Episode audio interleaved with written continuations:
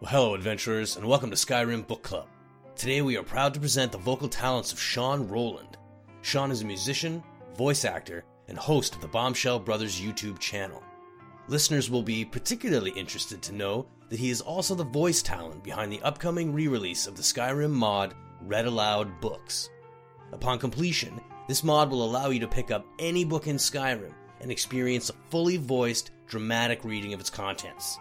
Look for it soon at Nexus Mods.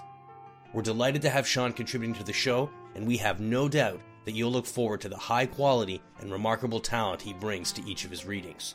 Until next time, my friends, enjoy the book. Two Suns Dusk, 2920, Tel Aruhn, Morrowind. A man to see you, Night Mother, said the guard. A Kothringi tribesman who presents his credentials as Lord Zuuk of Black Marsh, part of the Imperial garrison of Gideon. What makes you think I'd have even the slightest possible interest in seeing him? asked the Night Mother with venomous sweetness. He brings a letter from the late Empress of the Cyrodiilic Empire. We are having a busy day, she smiled, clapping her hands together with delight. Show him in. Zuuk entered the chamber. His metallic skin, though exposed only at his face and hands, caught the light of the fireplace and the lightning of the stormy night from the window. The Night Mother noted also that she could see herself as he saw her, serene, beautiful, fear-inspiring. He handed her his letter from the Empress without a word. Sipping her wine, she read it. The Duke of Morrowind has also offered me an appreciable sum to have the Emperor murdered earlier this year, she said, folding the letter. His payment sunk and was never delivered. It was a considerable annoyance, particularly as I had already gone to the trouble of putting one of my agents in the palace. Why should I assume that your more than generous payment from a dead woman will arrive? I brought it with me, said Zuuk simply. It is in the carriage outside. Then bring it in and our business is complete, smiled the Night Mother. The Emperor will be dead by year's end. You may leave the gold with Apallidith, unless you care for some wine. Zook declined the offer and withdrew. The moment he left the room, Miramor slipped noiselessly back from behind the dark tapestry. The Night Mother offered him a glass of wine, and he accepted. I know that fellow Zuuk, said Miramor carefully. I didn't know he worked for the old Empress, though. Let's talk about you some more, if you don't mind, she said, knowing he would, in fact, not mind. Let me show you my worth, said Miramor. Let me be the one to do the Emperor in. I've already killed his son, and you saw there how well I can hide myself away. Tell me you saw one ripple in the tapestry. The Night Mother smiled. Things were falling into place rather nicely. If you know how to use a dagger, you will find him at Bodrum, she said, and described to him what he must do. Three Suns Dawn, 2920, Mournhold, Morrowind. The Duke stared out the window. It was early morning, and for the fourth straight day a red mist hung over the city, flashing lightning. A freakish wind blew through the streets, ripping his flags from the castle battlements, forcing all of his people to close their shutters tightly. Something terrible was coming to this land. He was not a greatly learned man, but he knew the signs. So too did his subjects. When will my messengers reach the three? he growled, turning to his castellan. Vivec is far to the north, negotiating the treaty with the Emperor, the man said, his face and voice trembling with fear. Almalexia and Sotha Sil are in Necrom. Perhaps they can be reached in a few days' time. The Duke nodded. He knew his messengers were fast, but so too was the Hand of Oblivion. Six Suns Dusk, 2920, Bodrum, Morrowind. Torchlight caught in the misting snow gave the place an otherworldly quality. Soldiers from both camps found themselves huddled together around the largest of the bonfires.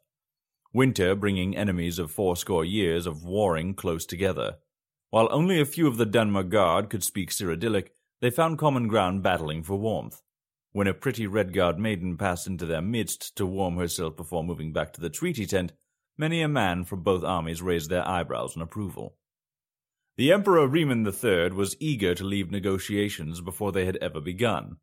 A month earlier, he thought it would be a sign of goodwill to meet at the site of his defeat to Vivec's army, but the place brought back more bad memories than he thought it would despite the protestations of Potentate Versidue Shai that the rocks of the river were naturally red, he could swear he saw splatters of his soldiers' blood.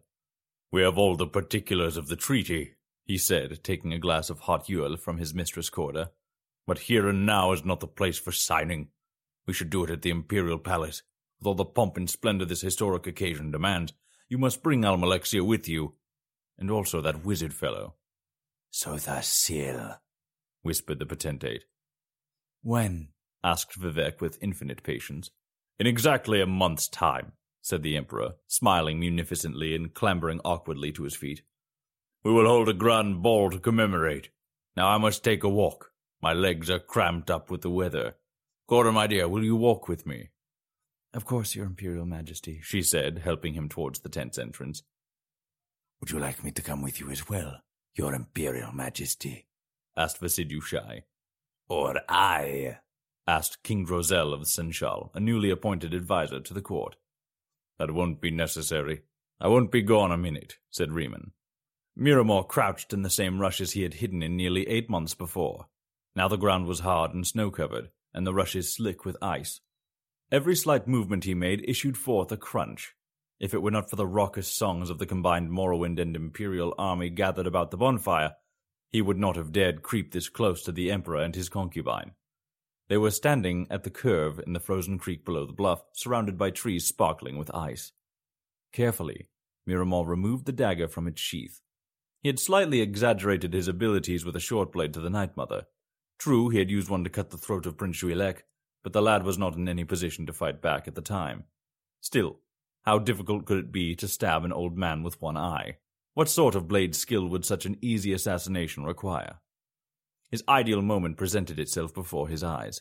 The woman saw something deeper in the woods, an icicle of an unusual shape, she said, and darted off to get it. The Emperor remained behind, laughing. He turned to face the bluff to see his soldiers singing through their song's refrain, his back to his assassin. Miramor knew the time had come. Mindful of the sound of his footfall on the icy ground, he stepped forward and struck. Very nearly. Almost simultaneously, he was aware of a strong arm holding back his striking arm, and another one punching a dagger into his throat. He could not scream. The Emperor, still looking up at the soldiers, never saw Miramor pulled back into the brush, and a hand much more skilled than his slicing into his back, paralyzing him. His blood, pooling out and already crystallizing on the frozen ground, Miramor watched, dying, as the Emperor and his courtesan returned to join the camp upon the bluff. Twelve Suns Dusk, 2920, Mournhold, Morrowind. A gout of ever erupting flame was all that remained of the central courtyard of Castle Mournhold, blasting skyward into the boiling clouds. A thick, tarry smoke rolled through the streets, igniting everything that was wood or paper on fire. Winged bat like creatures harried the citizens from their hiding places out into the open, where they were met by the real army. The only thing that kept all of Mournhold from burning to the ground was the wet, sputtering blood of its people. Mehrunes Dagon smiled as he surveyed the castle crumbling. To think I nearly didn't come, he said aloud, his voice booming over the chaos. Imagine missing all this fun. His attention was arrested by a needle thin shaft of light piercing through his black and red shadowed sky. He followed it to its source, two figures, a man and a woman standing on the hill above them. The man in the white robe he recognized immediately as Sotha Sil, the sorcerer who had talked all the princes of Oblivion into that meaningless truce. If you've come for the Duke of Mournhold, he isn't here, laughed Mehrunes Dagon. But you might find pieces of him next time it rains. Daedra, we cannot kill you, said Almalexia, her face hard and resolute. But that you will soon regret. With that, two living gods and a prince of oblivion engaged in battle on the ruins of Mournhold. Seventeen Suns Dusk, 2920, Tel Aruhn, Morrowind. Night Mother, said the guard. Correspondence from your agent in the Imperial Palace. The Night Mother read the note carefully. The test had been a success. Miramor had been successfully detected and slain. The Emperor was in very unsafe hands. The Night Mother responded immediately. 18 Suns Dusk, 2920, Balmora, Morrowind. Sotha Sil, face solemn and unreadable, greeted Vivec at the Grand Plaza in front of his palace. Vivec had ridden night and day after hearing about the battle in his tent at Bodrum, crossing mile after mile, cutting through the dangerous ground at Dagoth Ur at blinding speed. To the south, during all the courses of his journey, he could see the whirling red clouds and knew that the battle was continuing, day after day. In Gnisis, he met a messenger from Sotha asking to meet at Balmora. Where is Almalexia? Inside, said Sotha wearily. There was a long, ugly gash running across his jaw. She's gravely injured, but Mehrunes Dagon will not return from oblivion for many a moon. Almalexia lay on a bed of silk, tended to by Vivec's own healers. Her face, even her lips, was grey as stone, and blood stained through the gauze of her bandages.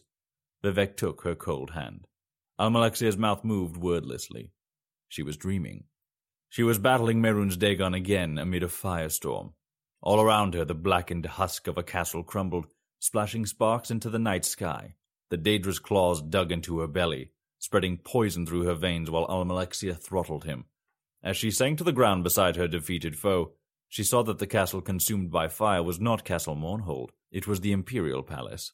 24 Suns Dusk 2920. The Imperial City, Cyrodiil. A winter gale blew over the city, splashing the windows and glass domes of the Imperial Palace. Quivering light rays illuminated the figures within surreal patterns. The Emperor barked orders to his staff in preparations for the banquet and ball. This was what he enjoyed best, more than battle. King Dro'Zel was supervising the entertainment, having strong opinions on the matter. The Emperor himself was arranging the details of the dinner. Roast nebfish, vegetable marrow, cream soups, buttered hairlac, cod scrum, tongue, and aspic. Potentate Versidue Shai had made a few suggestions of his own, but the tastes of the Akaviri were very peculiar. The Lady Corda accompanied the Emperor to his chambers as night fell.